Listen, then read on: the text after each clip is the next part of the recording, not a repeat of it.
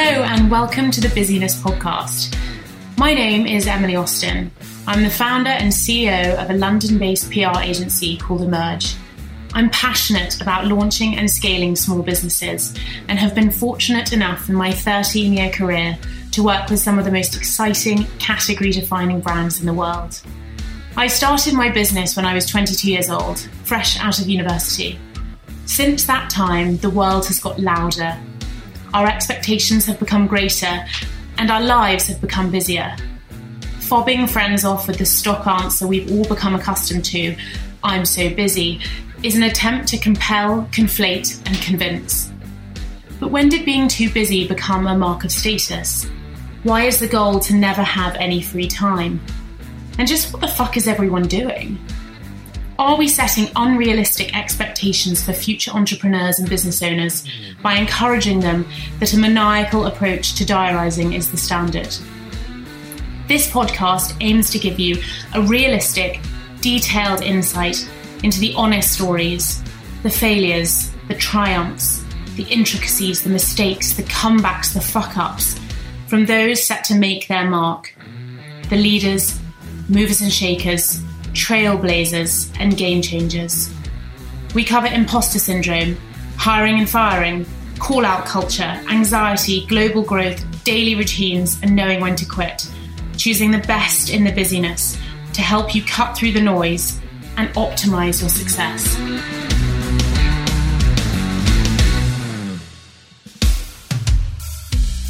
Hello, and welcome to the final episode in the first series, episode 8 I have the absolute joy of chatting to inspirational powerhouse Nicola Elliott, founder of Neom.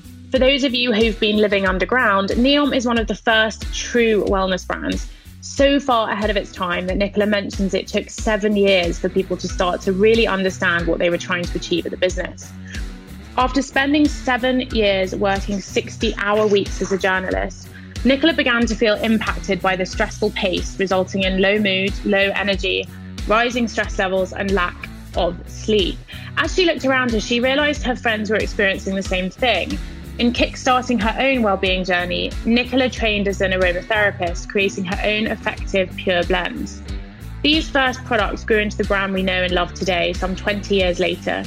We talked about educating customers, building a brand with staying power, how to get customers to buy the products the second, third, and fourth time, why the wellness industry has lacked diversity, when the right time is to raise money, and how to raise a family alongside a full time job.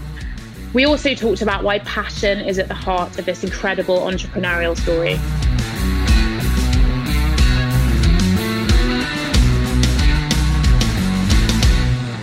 I'd love to dive straight in um, and talk a little bit more about what you were doing before you started the business and sort of how how the idea then then came about as a result of that. Okay, so um, I was a journalist for nearly 10 years before I started Neom. And um, I worked on uh, a lot of the glossy magazines, so Glamour, Marie Claire, InStyle, Heat, actually, when that was kind of at the height of you know uh, of everyone's interest. And they were brilliant times. I loved it. It was fantastic. And actually latterly in my career i did covers and celebrities so I spent a lot of time london new york la and um, and so lots of crazy stories with lots of crazy people. And it was brilliant. But um i think that lifestyle ended up taking kind of a bit of a toll on my health. And you know I can't blame it all on the job. I think a lot of it was to do with being 28 living in central london. When i wasn't on the plane i was partying. Just you know having the normal fun that a 28 year old would have i'm sure. Um, but unfortunately it just led me to having pretty bad anxiety. And i think and by the way, that was in the days where we didn't really use that word. It wasn't a thing. So I don't even think I labeled it as that. But I remember thinking, I'm feeling, you know, totally below par here. And my mum said, You don't look after yourself at all, you know, you don't eat well, you don't exercise, you never see the light of day, you're always on the plane. There's no concept of wind down, just basic stuff, right? No kind of, um, there was no real car crash or real obvious thing that I'd that I'd done to sort of bring on the this this kind of sense of yeah of, of anxiety and and latterly panic attacks. But it was just about not looking after myself. And and i think um that's that kind of kick started me into thinking i just need to go back to basics here and yeah look after myself and spent a year really turning over stones and seeing what worked for me and during that time retrained as a nutritionist and became really interested in exercise and had a bit of a life overhaul. And as part of that, started being really interested in essential oils. There was a little crusty health food shop on the end of my road in Islington, which, you know, in those days was all you got. There was no Planet Organic or Fresh and Wild or anything lovely. You, you know, it was kind of a bag of organic carrots outside with dust on them and some really, you know, heavily diluted essential oils in the store. But it, it, it, was something that I became quite interested in and blending the oils for not only me, but my, my sister at the time was having real trouble sleeping. My boyfriend at the time was a training to be a sports teacher and he'd come back and he had no energy. And I just remember looking around and thinking, gosh, those are sort of the those are the pillars of your well-being, you know, having sleep, being able to manage your stress, having an energy during the day, and happiness, you know, having that sort of balance, I suppose, on your mood. And I think realizing the importance of that, being able to define well-being via those sort of four pillars, which has now become absolutely integral to Neom, That was sort of the start of, you know, my love of essential oils, my love of, you know, an understanding and the importance of well-being and the de- definition of it and so there was no big moment, you know, after that, I kind of got together with Ollie, my business partner, in a business capacity. You know, we had these aspirations of starting a beauty brand that would be all about well-being and you know would be powered by only natural ingredients not necessarily because we you know I suppose latterly the clean movement didn't want all the kind of potentially harmful or filler ingredients in, but because actually natural ingredients were going to really make the difference. Um, uh, but we couldn't afford that. You know, we, we couldn't afford to start the business, the, the beauty brand with 150 SKUs or even 50 SKUs. Um, when reality sort of struck, we had 15 grand between us. And when you're working on MOQs for a beauty brand, that really came down to like four products. so, so we started with four candles um, because actually we felt that was the most powerful story we could tell. You know, at that point, 97% of candles in the UK and the USA were made of paraffin wax and scented with synthetic fragrances.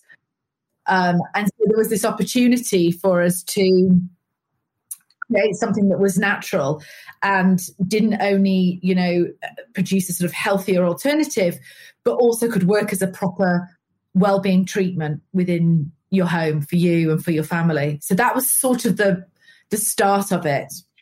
And was that kind of language being used? I mean, from what you said a minute ago, it wasn't your sort of what we would now refer to as anxiety or um, uh, you mentioned panic attacks weren't weren't um, the, the terminology wasn't there to help and describe. The wellness space was that was that something was that language you used early on? Or were you like this is a candle and it has a benefit here and did that sort of come at a later date we didn't use that language because it wasn't understood. And I think in many ways we were too ahead of the time you, with the product, with the concept. Even the understanding and desire for naturals was not there. I mean, we were in the crusty green camp, like no ways around it.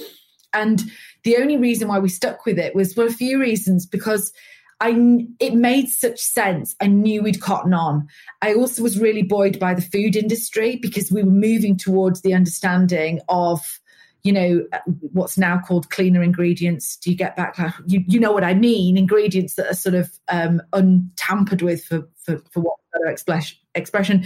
And we were understanding what we were putting in our bodies, you know, and on our bodies was something to be considered. So I could see that we were moving that way with food. And if we were moving that way with food, then clearly we were going to be interested in what we were putting on our bodies. But the understanding of naturals wasn't there.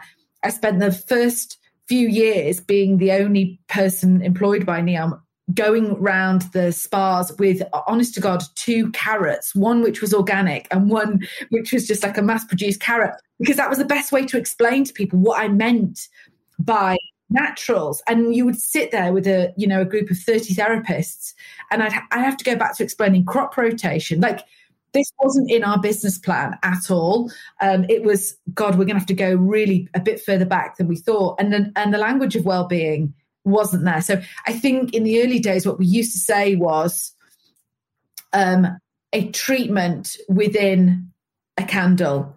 And we would talk about true therapeutic benefits we spoke about you know that could help you sleep could help you de-stress could help the stuff that we say now.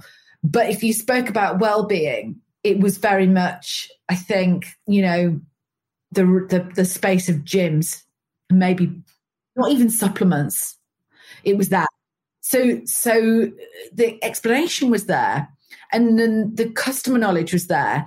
So i we sold mainly into spas because the customer insight was that women would go in and they would say, "Oh my god, I'm so stressed, I need a massage," and the we would explain to the therapists or the women on the uh, actually more to the um, receptionists when those women come out and you're talking to them about how she feels you can explain to her that this candle can because of the amount of essential oils that it's going to emit into the room and as she breathes them in that's going to help that feeling of de-stress throughout the next month till she comes to her next treatment or sleep. So it was it was a different way that we had to approach it. So now it's great that the industry has widened so much that we are cutting through having to be the educators on every front. Mm.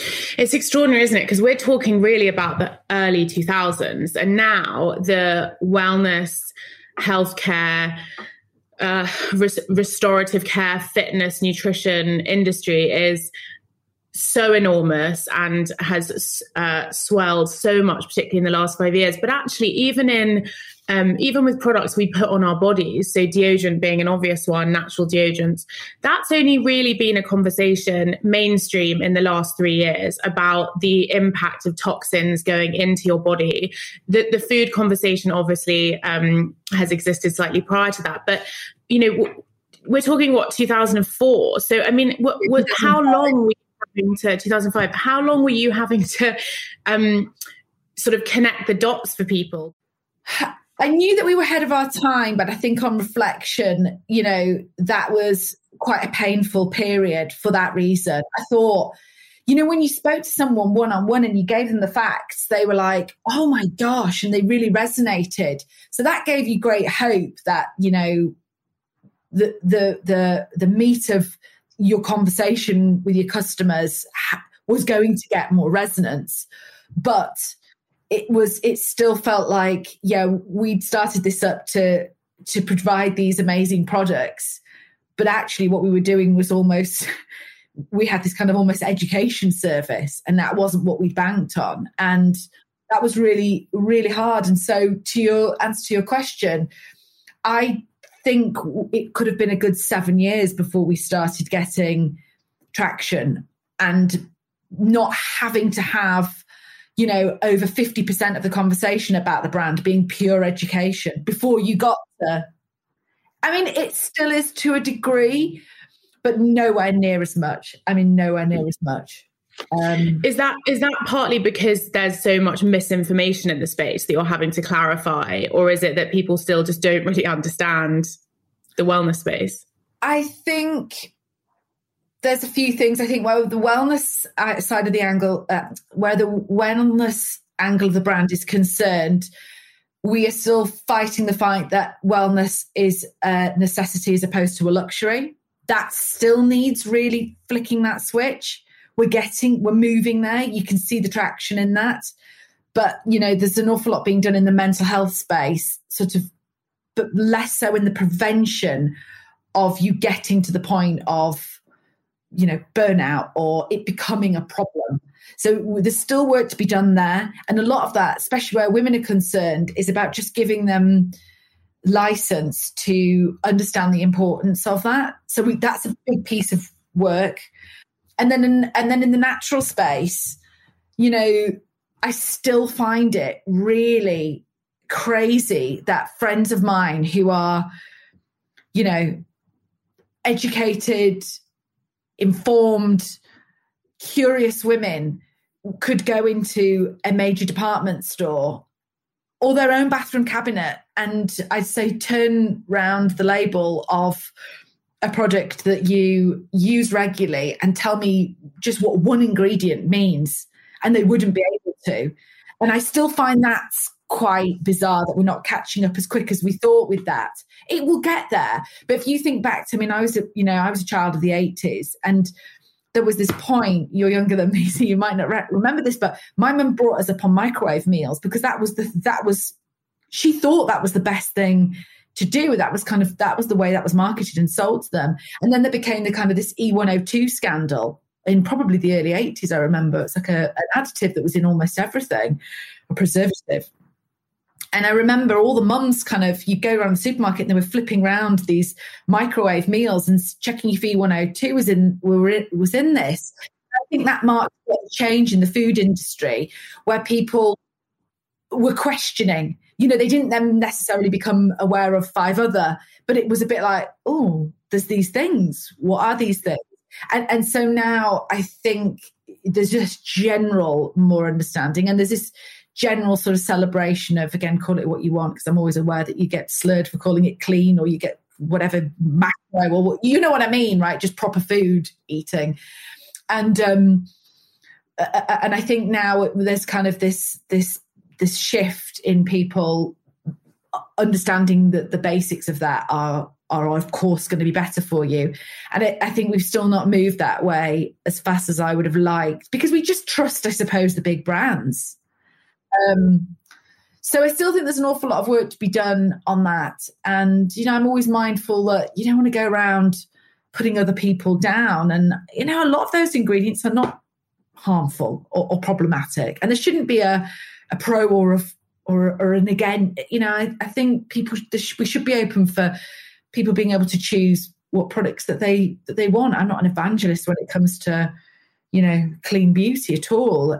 Choose through things, but I do think it's a shame that we aren't a little bit more informed, so we can at least make those those judgments based on on knowledge. Yeah, if people are better educated, they can make up their own mind. But sure. without that information, it can be frustrating if people are making, yeah. you know, poor, yeah. poor choices. Um, you we talked a minute ago about the, the brand being um, sort of starting in, in 2005. Have there been challenges keeping the brand ahead and in front of the wellness market, which is now much more saturated? And is that challenging personally to you? Do you ever sort of think, you know, we we were here first and we've been saying this for years and other brands sort of coming in. Is that is that a, a difficult thing for you to manage? Um for the most part, it's been really helpful because as we said before, the more knowledge about this the more understanding, the more um, choices for customers in this space, the more it becomes a very real alternative. So actually, on on balance, it's a positive thing for us.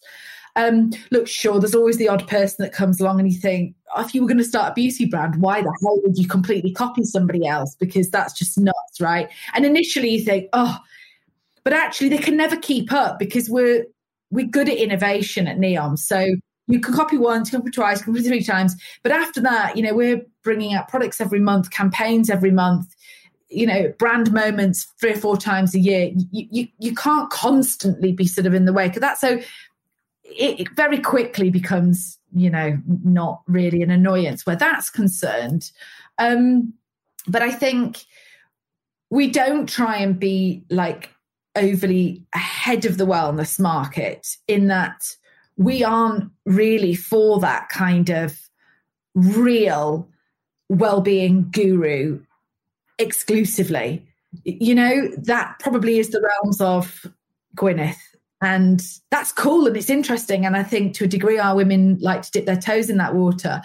But our woman is a bit more of an everyday just normal woman with the challenges that you know you have. And sure she'd love to be you know maybe going doing yoga on a beach at six in the morning or have the cash wherewithal to have a you know an ice bath fitted in the garden and but the reality is she'd probably be just you know running around trying to get the kids to school and regardless yeah. of the fact that she's probably not got a spare 20 grand to install one she's not you know a cold shower is like quite an yeah so yeah cold, cold shower is a luxury exactly. if you're running so, yeah, exactly. so i I really embrace those brands that are kind of doing things really, really at the cutting edge of well-being because that's cool and it's really interesting. And actually, we do a well-being edit once a year, and I call them out and go, "This is cool. You guys should look at this." And sometimes we'll sell them on our platform in each January. You know, alongside or instead of just doing sort of sale activity, we, we do that. So I like to I like to sort of help those guys along, but um, but a lot of that is probably not really right for our customer. So I think where we always stay ahead is always knowing where her headspace is at. And that evolves you know? It's not always us dragging her forward. Sometimes we're following her. It's kind of right. a relationship. And do you do you think there's become a bit of a negative um, requirement for particularly young business owners, female founders, of this quick fix idea that we see these crazy stories of people becoming, you know, overnight successes. We all know that social media really skews the view and people post sort of all the fabulous wins and probably not, you know, the tears in the office, um, you know, three times a week. It, you are that you are a business that has demonstrated incredible staying power, growth. You've evolved. You've had to keep the business going through the social media explosion, which probably hurt a lot of businesses that weren't capable of evolving with it. Do you think that there's a um, lack of reality for a lot of young businesses now about the resilience you need and the graft and the work and the time it takes to build something of value? Always look at the the one outlier, whether it's the unicorn billionaire or you know the celebrity with the you know amazing body. I mean look we're attracted to those to those one-off amazing stories. That's human nature right? It's just playing out in a different way through instagram right now. But we haven't done it that way. And there's pros and cons to it you know um that there definitely is. But some of the pros for us have been well, first of all, Ollie and I own the majority of the company still, which is really unheard of. This far into a business and this size of a business now. Um, and the other thing is, I think you can launch a business really well and fast and successfully, if we're defining that as kind of going from naught to, I don't know, 10 million in a year or two, for example, um, on social media. What's difficult um, what's difficult is sustaining that trust and that relationship. It's like any relationship, right? It, it, it's like it, it needs that kind of constant nurturing. So I've done the thing like we've all done a million times, I'm sure, you know, bought that thing that you've discovered on Instagram and it's advertised in the best possible way and it looks super cool and it looks super simple and it's really easy to order and, and, and, and, and, and, and and of course they've got themselves to you know 10 million turnover in year one because of all those things. But the real importance of the brand is coming back and buying it a second time and a third time and a fourth time and a fifth time and a sixth time. That's the real meat in the sandwich. So it, it's it's it's a nice thing to kind of get capture those people early on but it doesn't do away with the importance of the building of trust and the relationship afterwards. And that comes down to product quality and constant innovation and um, newness but you know that um, respect and the way that you talk it, it's all of those things which which is what a relationship's like. It's kind of like going out and seeing like the really hot guy and having like the best night where you pull him. But the chances that he's going to go on and be your husband you know it's not a done deal is it? Do you know what i mean? It's still got to go through all that. Is he okay with the parents is he fun on a sunday can you rely on him when you're in a bad like oh it's just I think brands you should think of as people in that way.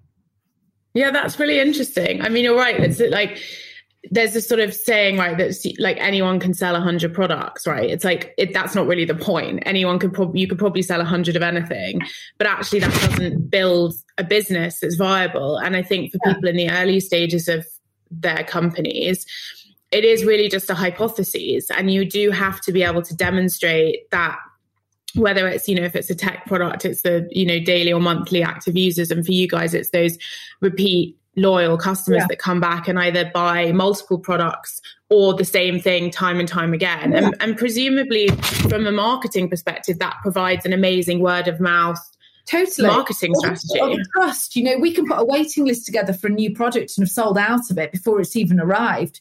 People have not even seen it or touched it, but they know it's Neom. They know that they can trust us. And so they're absolutely going to put their neck on the line for, you know, that 30, 40, 50 pounds. That's amazing, you know, and and and they're people who might have four, five, six products in their bathroom cabinet. That's the that's the real meat. I, I think it's I think it's become really synonymous with that whole concept actually of that first and second album or first and second book.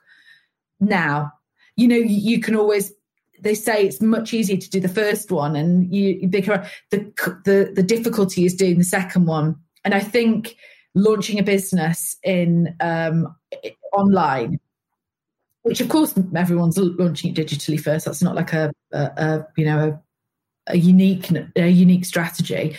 But i think you have to think of the second album very much yeah no that's really good advice um you guys have dedicated a lot of energy effort time and money, I assume, too, into diversifying the imagery used to represent the brand. So on your social media channels and um, in your campaigns.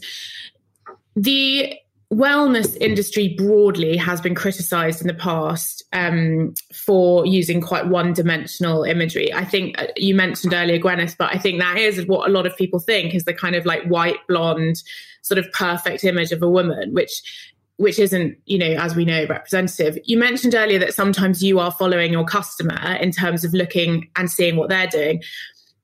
How important has it been to you to represent the breadth of the customer base and really try and push the way that you're showing up for the customer and the reality of the customer in an industry that has been represented really by quite a narrow uh, image of, of sort of the wellness woman?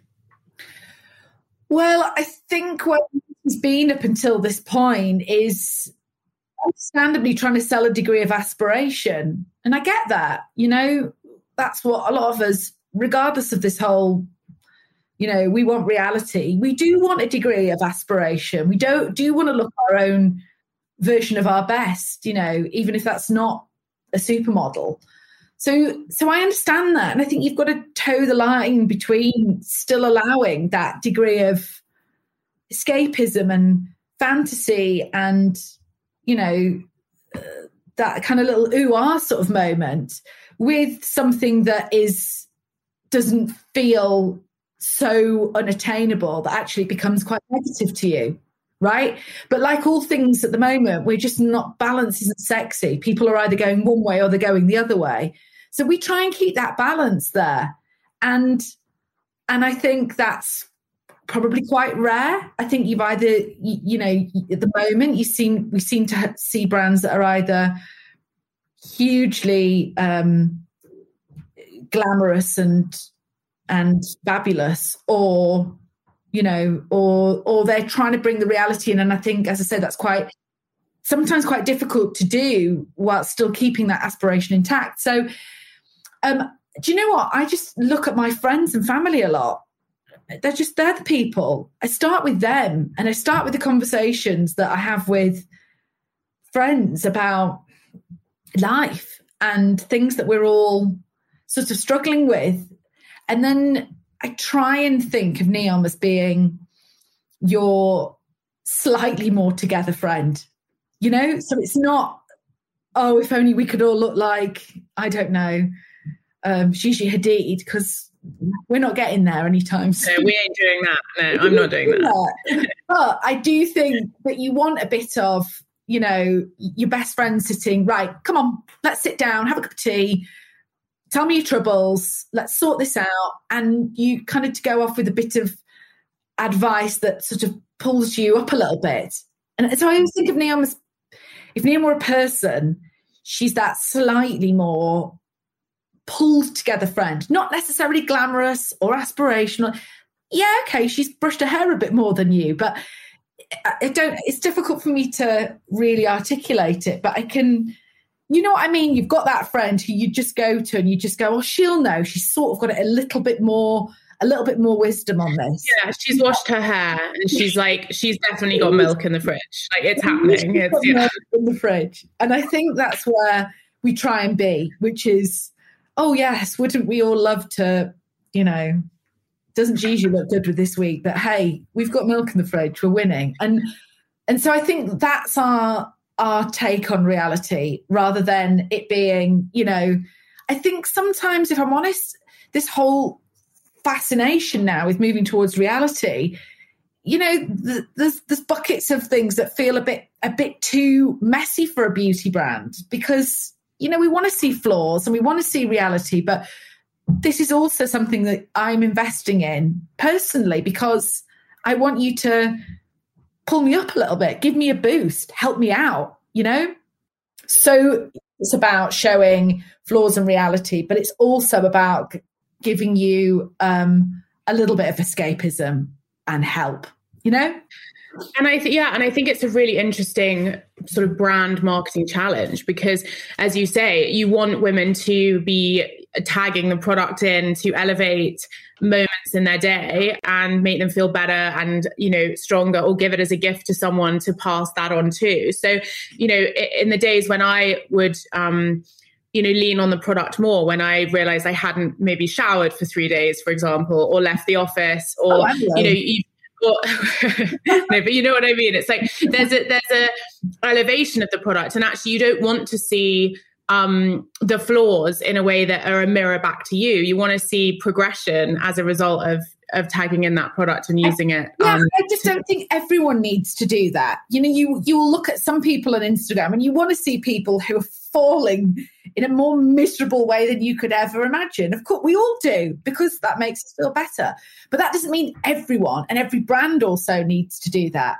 I, I sometimes I feel very much for the high end brands where this is concerned because connecting in that kind of real way, yet maintaining this kind of very glossy fantasy, which is their USP, is a very, very difficult thing to do. Whereas if we were lucky, I think, to always been born into um, a, a more real take on on beauty. And I think it helps that, like, I'm a 42 year old northern mother of two that, you know, has come from quite a normal scenario. Like that's my life and take on things. So I don't have to think too hard to create those campaigns or those conversations or though like I've got a quite a a decent filter, I think, just naturally on, oh God, we'd never say that, you know, we'd never do that.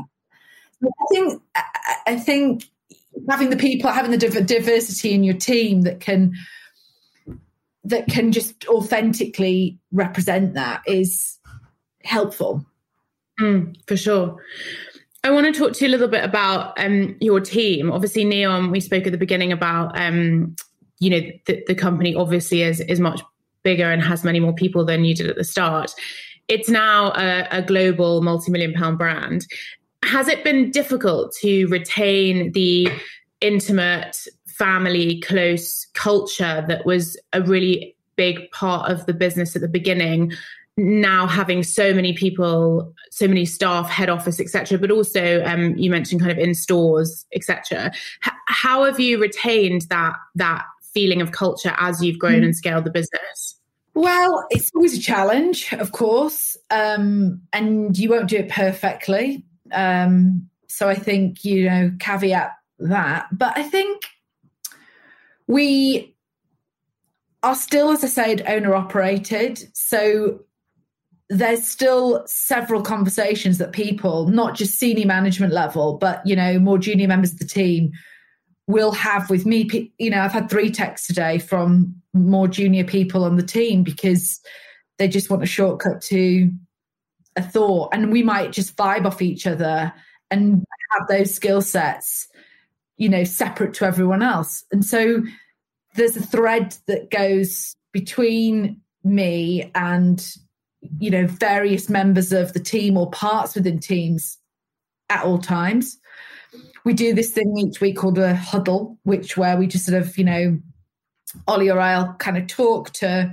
stuff that's going on um, i think we've done a good job of recruiting decent people like we're, we're totally allergic to bureaucracy and uh, you know politics or people like that. And I think if you know that about yourself and you recruit the directors in that sort of image and they then they then are naturally the kind of people that um, that recruit also it, because that's just the kind of crew that we have created then it sort of naturally becomes a bit more like that and um, what what are some of the challenges that come with scaling a business like this? You mentioned that that you felt like for the first seven years it was a lot of kind of educating people on the space, etc. Was there then a, a, sort of quick growth spurt after that? Was it like seven years of graft to really build the foundation, or has it been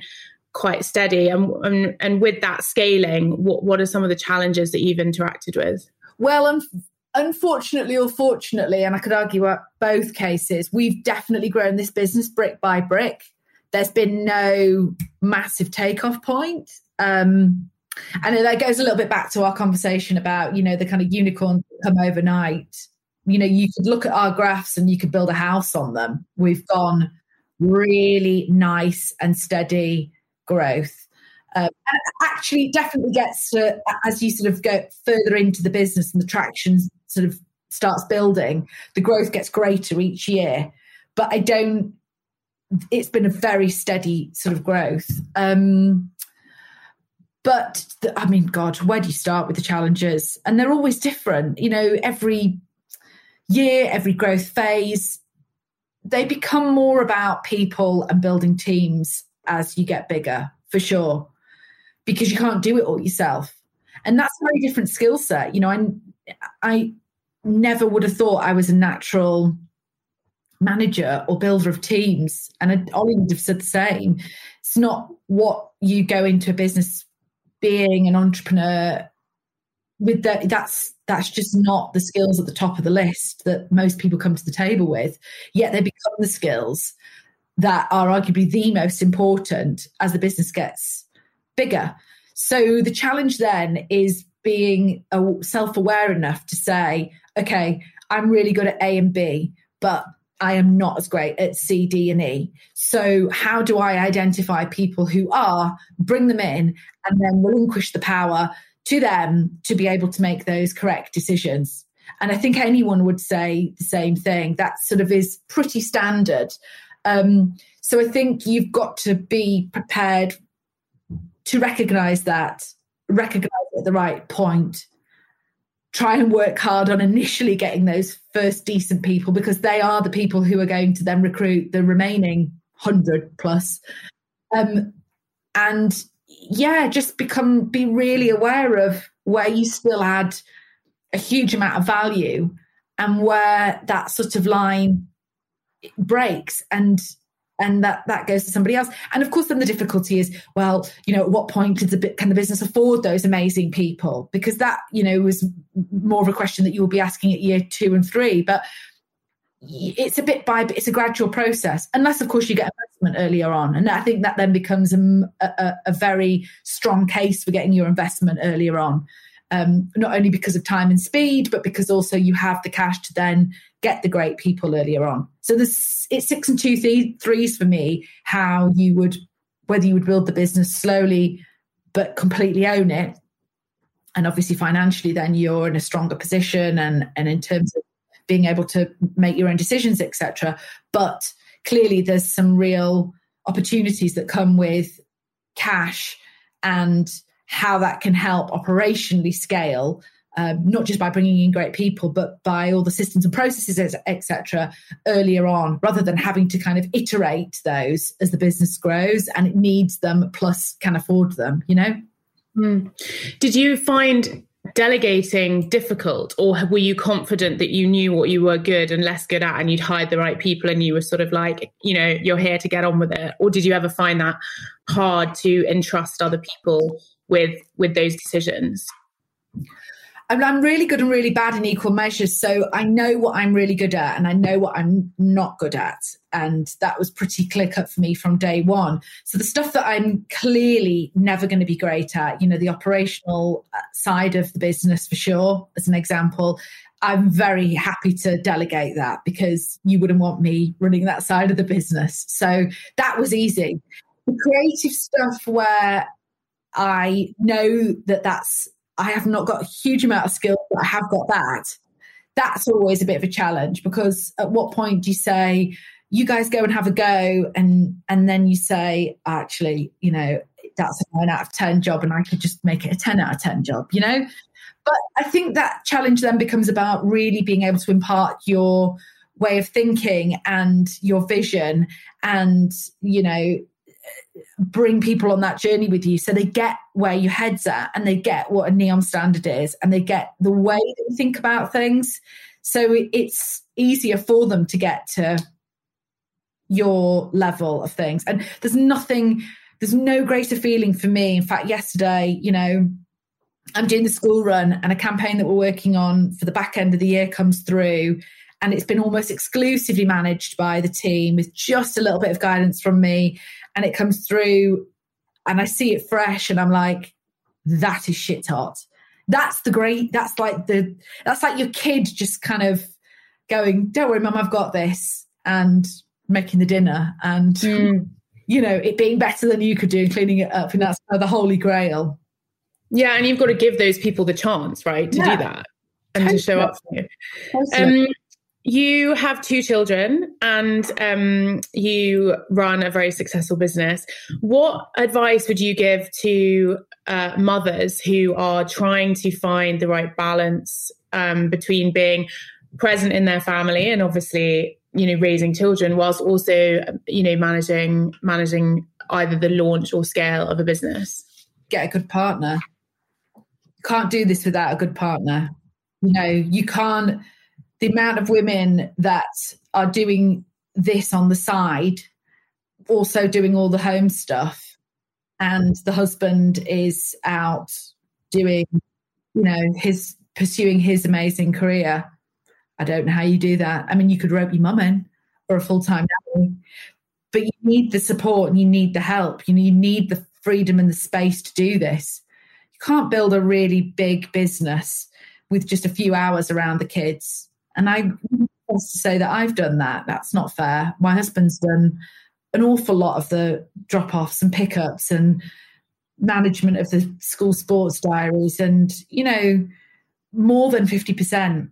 So it would be really unfair for me to present an image where, you know, I don't have that level of of support. And um, you know, that's not just at work with the team, but it's it's very much at home. It's the mental you know, when they were little and I had to go back to work really, really soon after mat, I didn't really have a mat leave. And their dads got them. I didn't feel as much guilt with their dad having them as them going into nursery when they were months old.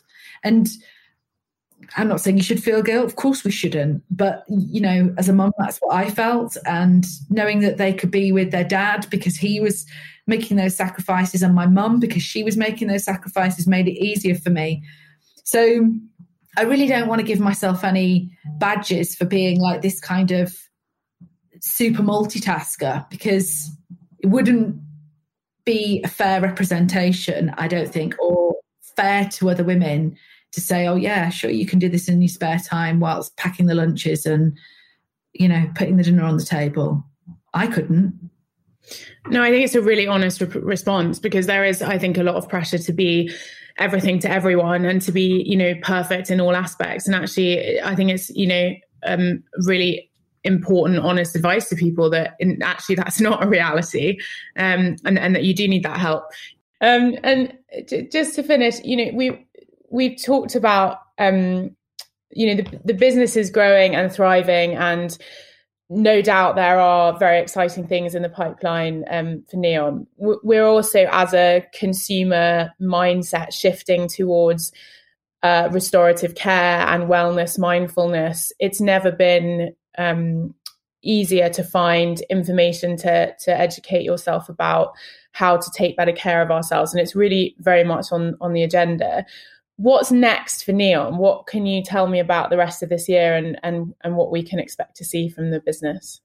Well, I just think, as we said at the beginning of the podcast, we we like to, you know, at times be ahead and at times follow and support.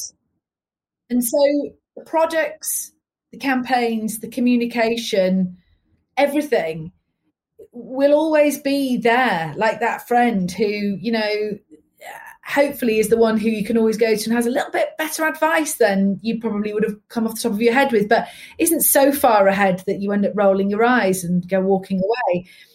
So we've got some amazing products coming out this year that I'm super excited about, and we're doing an awful lot more with the Mental Health Foundation. Um, that's our chosen charity, and uh, they're cool. I just there's an awful. It was hard finding a charity that really resonated with us that did spent the right amount of time and funds and efforts um, working on the prevention of mental health issues as opposed to just the cure. So there's an awful lot of stuff that we're doing with them this year, which is something I'm pretty excited about. Clearly, when retail opens back up, we opened Liverpool Street store was our last store just before lockdown, and I think it was open for like two weeks. And it's the coolest store ever. I was gutted.